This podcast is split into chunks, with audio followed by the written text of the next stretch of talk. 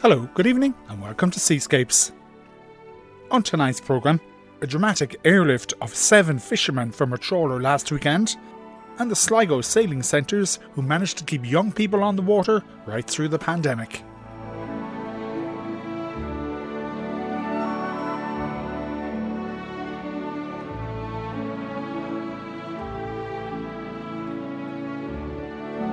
On Thursday, March 25th, the Castletownbere registered fishing vessel, the Ellie Adhamh, lost power while fishing on the Porcupine Bank.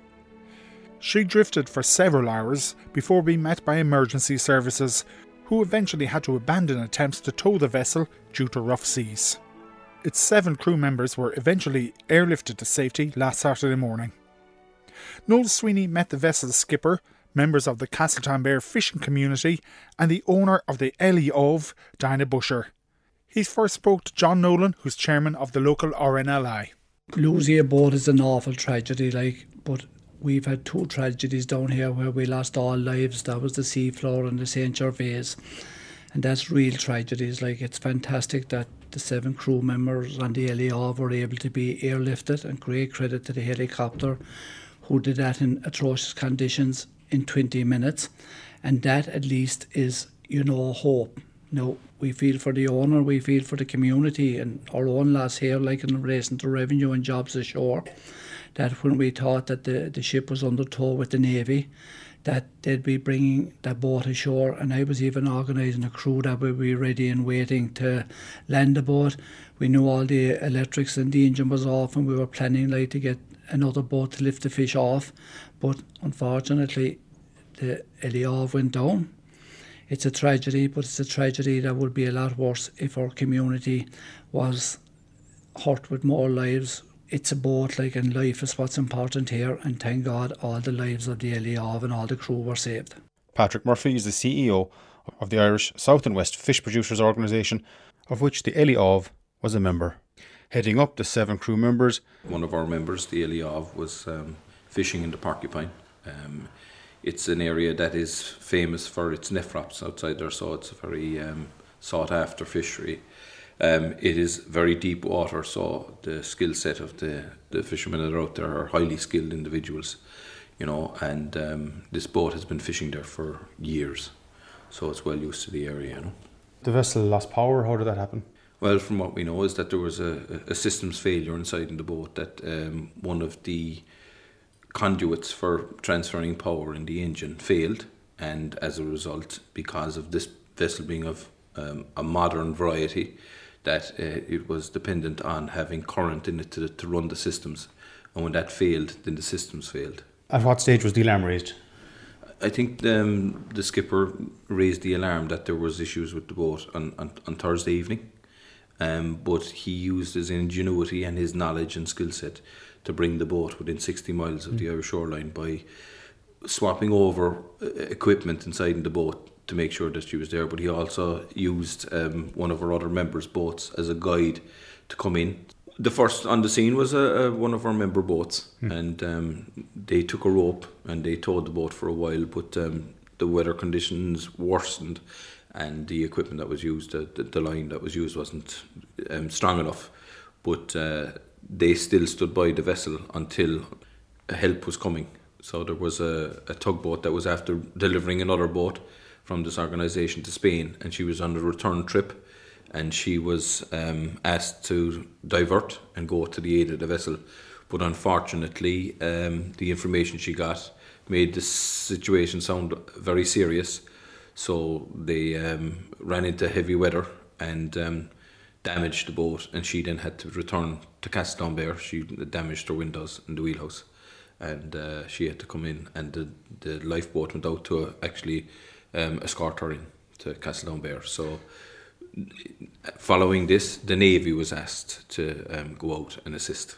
Heading up the seven crew members was longtime skipper Miley Halligan, who guided the vessel to within 12 miles off the coast of West Cork when the power in the vessel went, what did that feel like for you? I noticed on the last tow I was hauling my gear and I, I seen on the camera for the middle deck the lights were, were flashing and um, I kind of knew from being an experienced skipper like and, and, and a long time in the sea that uh, you know the main objective at that time was to get the boat not made fast to the seabed, you know, get get my nets aboard and get the gear stored, get the boat safe. Um, I then approached the engine room after I got the gear aboard, and um, I realised that uh, we were starting to drop phases. We were starting to lose power. Like my, my transformer was on its on its way out. Um, so uh, I told the crew, look, just just leave everything, um, make sure the boat is watertight, and we'll make haste for home.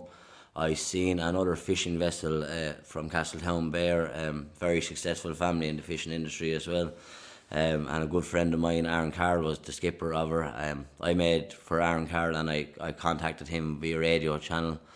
I asked him, does he have a switch aboard that I could get off of him and fix the problem? As I was an engineer on this vessel for six years, there's not a square inch of that boat that I do not know.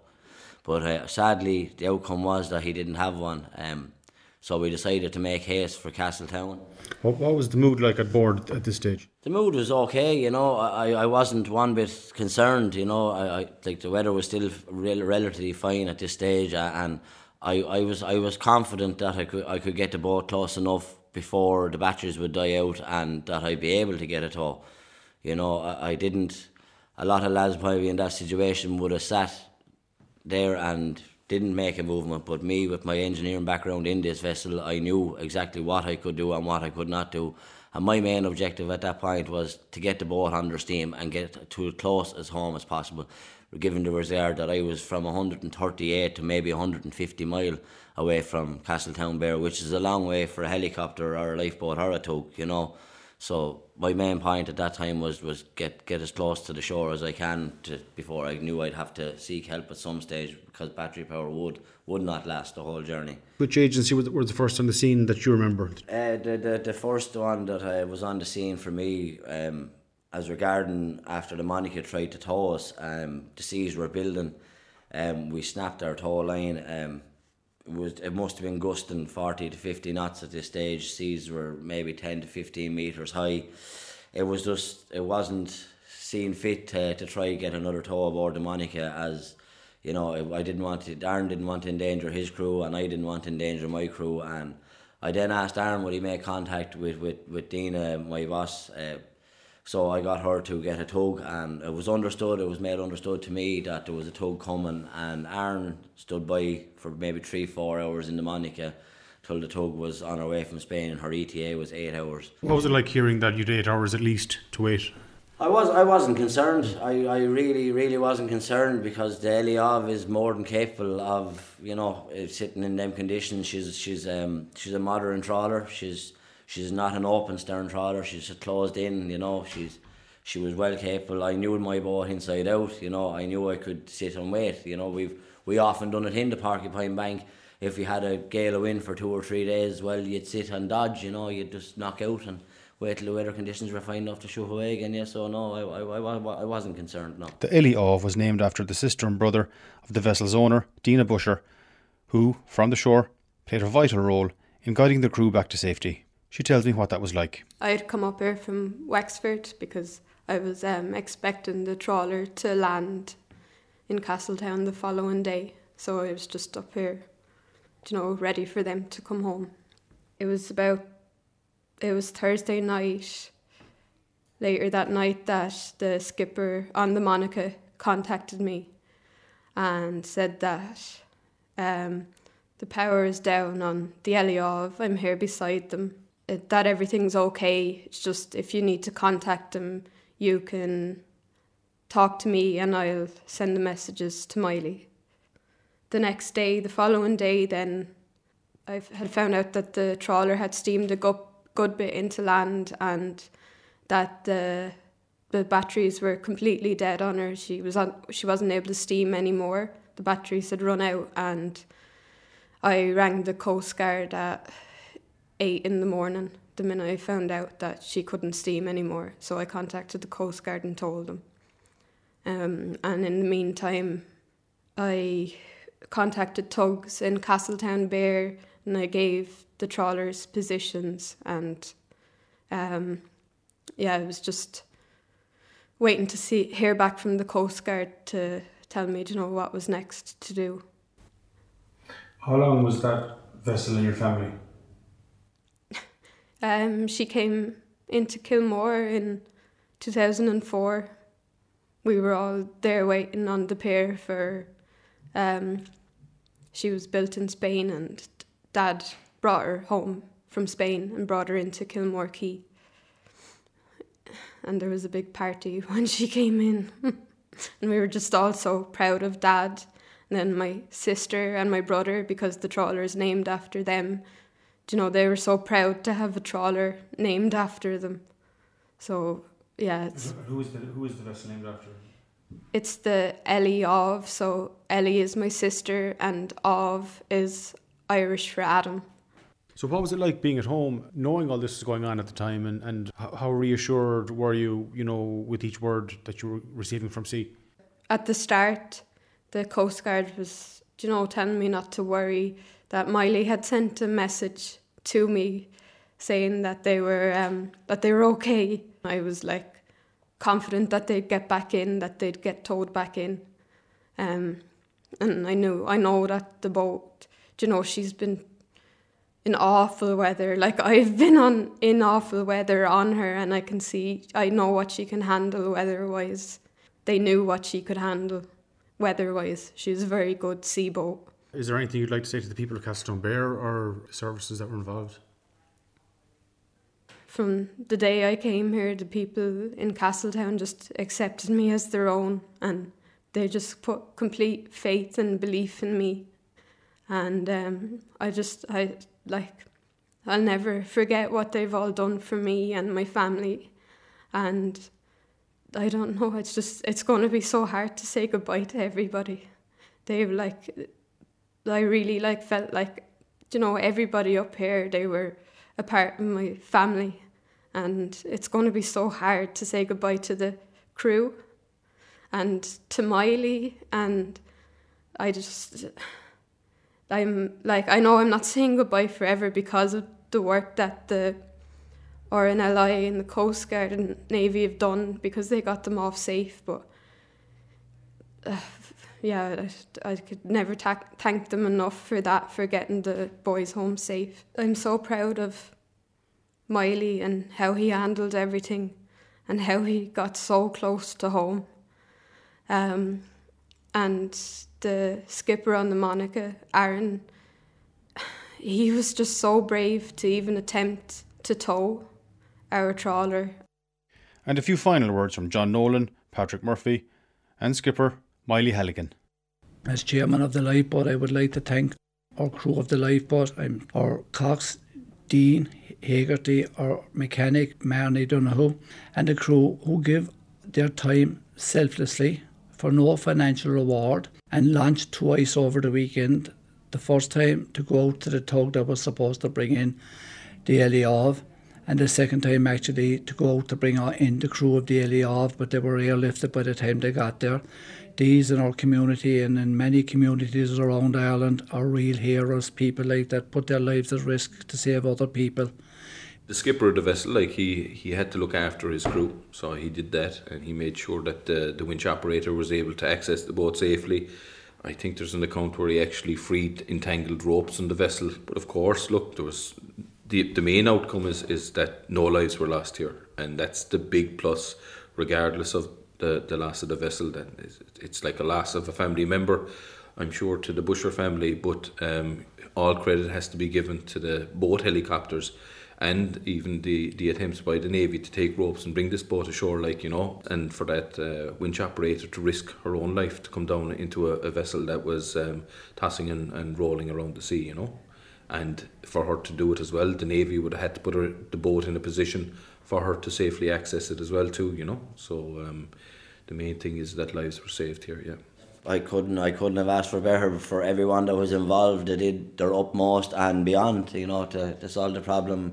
You know, starting starting with my own director, you know, what what, what she must have been feeling ashore, um, not knowing what her crew were facing at hand and to keep a level head and, and contact the right people and and go above and beyond, yeah, to get to get help to us. You know, even in the conditions to get to get that woman aboard to us and for Heli one one five tried at one stage as well, like, you know, and it was gusting seventy knots and they couldn't get aboard. It looked it looked bleak at one stage, you know, and Heli One One Seven came on the scene, and she she she got down to us, you know, and. and she was like they're just they're just an amazing bunch of people for what they do for for the for any man for any member of maritime man at sea what they do to risk their own lives to go out there yeah yeah absolutely fantastic. Noel Sweeney in Castletownbere and let's hope that all those involved with the Ellie Adhamh can get back fishing again very soon. At the recent Irish Sailing Awards, two of the top awards went to County Sligo. Sarah Nicholson and Dave O'Connor both received awards for managing to keep sailing going in the county throughout the pandemic. Joanna McNicholas went along to meet them. Sligo has a vibrant sailing community, and two of its sailors achieved recognition at the recent Irish Sailing Awards. In the shelter of Sligo Yacht Club, I met the two award winners to offer congratulations and find out how they had shown leadership and innovation in their sport despite the challenges of the COVID 19 pandemic. My name is Sarah Nicholson, and I was very lucky this year to win Senior Instructor of the Year. Last year, despite the pandemic, you were able to set up a program teaching. Yeah, I just I thought it was really important that we got out sailing because I wasn't hearing anyone thinking of doing a course in the West or really even in Ireland because I think we still had that lockdown from the Irish Coast Guard at that stage that I started looking. And I've always kind of looked at the junior sailing course for myself and my friends would say the same as kind of an escape from everyday everyday kind of life and the problems that come with it. And I suppose I was aware that participants weren't going to get it this year, unfortunately. And a lot of us were, you know, stuck in kind of the mundane so yeah, I went to I went to the people that I thought uh, would be interested. I went to our junior organisers and a former junior organiser, and they helped me a lot to be able to design the course to make sure that it was going to have all of the necessary procedures. And it went off very well for you. How many members are in the club? There's a small amount of members at the moment. I think we have, you know, roughly maybe 50, but that's always increasing and especially I think we got a good few from last year just based on the courses and people just coming down once again, you know, sea swimming and seeing the course and seeing the club and the community around here. And that meant that, you know, they wanted to get involved as well. Have you any idea why you were chosen as the instructor of the year? I think it's we had significant challenges this, this year, you know, presented by the pandemic and I think I just decided to face them where other people didn't. And as well, my work with the instructors, you know, I, I do recognise that I went above and beyond in some cases for my instructors because I do, you know, genuinely care about them. Those instructors were also my participants, you know, I taught them how to sail. So I felt I had to go above and beyond in order to get them through and make sure that they were going to be instructors and and you've been sailing for a long time yeah, I've been sailing yeah for for a long time. I actually don't remember the first time I was in a boat. I remember distinctly being in a mirror and I had to put on the rudder and the boom was hitting my head across my forehead. Didn't really like it at that stage, but I remember distinctly the time I did enjoy it was when I think I was in start sailing and I was only really sitting in the boat because I was so small. I was about, I think it was nine or ten at the time and they told me, here, go on, hold that, hold the tiller. And I held the tiller and I was able to keep it in a straight line. And that just fascinated me, you know, that I had complete control of something at such a young age, you know, that I was able to drive this boat anywhere. I could go anywhere. You have also sailed in other clubs. I have, yeah. I've been very lucky to, you know, compete in other uh, clubs nationally and then as well with teaching I've taught in Cork, I've taught in Dublin, I've taught in on the Hudson River in New York. So you know, I got to got to see a lot of different environments and how busy some places can be commercially and how that impacts your lessons. Um, my name is Dave O'Connor and I'm the owner and the operator of Wild West Sailing, which won uh, Training Centre of the Year, Irish Sailing's Training Centre of the Year 2020. That's quite an achievement. Yeah, yeah, we're sort of still in shock, myself and the staff. Really, it wasn't anything I ever expected. I didn't even know we were in the running. I suppose being on the west coast, you kind of figured that awards are for people from other places, nearly, you know. But it was great to get it. It's been fantastic to get the recognition for what we all the time that everyone's put in and the effort that everybody's put in on our behalf, you know. And what way was it that you adapted last year that brought the attention to you? I was able to take a lot of the navigation courses online in the early pandemic, kind of lockdown there in March, and it, I was due to teach some courses uh, some navigation courses, and uh, then when no one could go anywhere, I just said, "Right, I'm going to do this on Zoom." I kind of discovered Zoom the week before, and then we just made it happen. And I was really amazed at how well it worked. And then that snowballed, and I had a couple more courses then that just happened. And whilst everyone else was probably worried that they weren't going to get anything done, I was working away, you know, and um, and at the end of the day, the income that we made at that time is what kept us going until um, we went to level three and people could travel into county again and come and do courses with us. You know, we've been doing things here, slowly building towards where we are. And, and I mean that from a kind of point of view of everybody in sailing in Sligo. You know, it's all about development. It's not just about what you're doing today. It's about what you're doing today sets you up for next year. And uh, I'm seeing now things happening that we started doing three or four years ago. And um, we were able to keep a lot of that going during the pandemic. We run a, um, a sailing program in the off season, if you like, in, in autumn and in spring for schools, a couple of schools in Sligo. And a lot of those kids, they wouldn't get a chance to go sailing ever if we didn't present them with this opportunity, you know, in a really safe way. And we were able to roll that out using Irish Sailing's kind of guidelines, you know. So what we did was we reduced the numbers of people on board first, and then we staggered the start times so that there was no contact between them. And I know Sarah did something similar with the way that she started the courses running here, you know. Like we temperature tested everybody. You know, I was in constant contact with the parents to say, okay, if anyone has any contacts or there's anything like that, we need to know about it immediately. And everybody came on board. And you're teaching courses all the time now? Yeah, I, I've been with Zoom, it's just opened up a whole new thing for me. Like, um, since mid January, I think I'm, I've now onto my fifth navigation course online and um, from a personal point of view, instructing, it's forced me to really nail down my process of delivering a topic. Like it's made, actually made me a better instructor. It's made the business better. We're providing a service now to a wider group of people. I've had people on courses from New York getting up at five o'clock in the morning to do navigation with us. It's great that way, you know because we had people then who wanted who want to come from America to learn how to sail here, don't know how to sail at all, have have heard word of mouth or seen some of the videos that we have on YouTube of what we do, and they're coming over to Ireland now to spend three weeks here learning how to sail this area. So it's um, it's definitely having a positive impact, you know. Apart from that, you also do some lake sailing in the winter. Yeah, yeah, we try and keep going as much as we can, you know, and it can be blowing a force six out here, and it might be only a force four on the lake in Gusty, you know. So, um, one thing I've noticed from a number of different places that I've sailed is that it can be more of an all year round type sport, whereas here we're limited to maybe three months, four months of the season. And I think there's been a bit of a push in the last few years to try and stretch out the season in this part of the world, but the lake, I think, is a is a definite plus for us there. You know, it's right next to the town, and it's a lovely, visually lovely place to sail. You know, I, I think that it's definitely it's a it, it gives us an advantage over maybe other sailing clubs where we can sail all year. You know, so now you and Sarah know each other from Sligo here from the sailing centre. We do, we do. Yeah. Yeah, we do for a while. We both uh, sailed with a man here, Jerry Gilligan, on, on his J24, and Jerry passed away a couple of years ago, but uh, before he passed away, myself and Sarah's mum and another uh, friend of ours, uh, that we all sailed with Jerry. We bought the boat off Jerry, and we've campaigned it since in at the nationals and at various the, the regional competitions as well. You know, we're of course the fastest boat in Sligo, and um, you know, I, I'm not boasting; it's just a fact.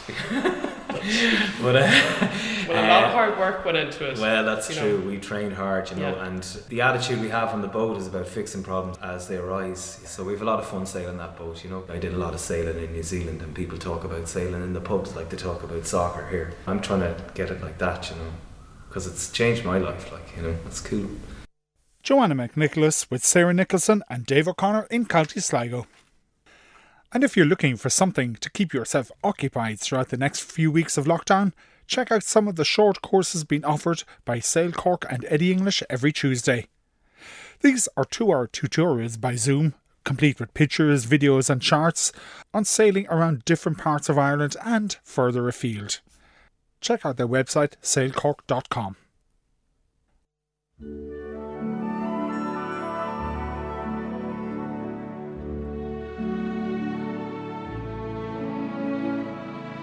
And that's it for Seascapes for this week. We're back at the same time next Friday. Everything on the programme is podcast. It's on our website, rte.ie slash seascapes. If you want to contact me or the programme, the email is seascapes at rte.ie. If you're lucky enough to be anywhere on or near the water over the next week, stay safe.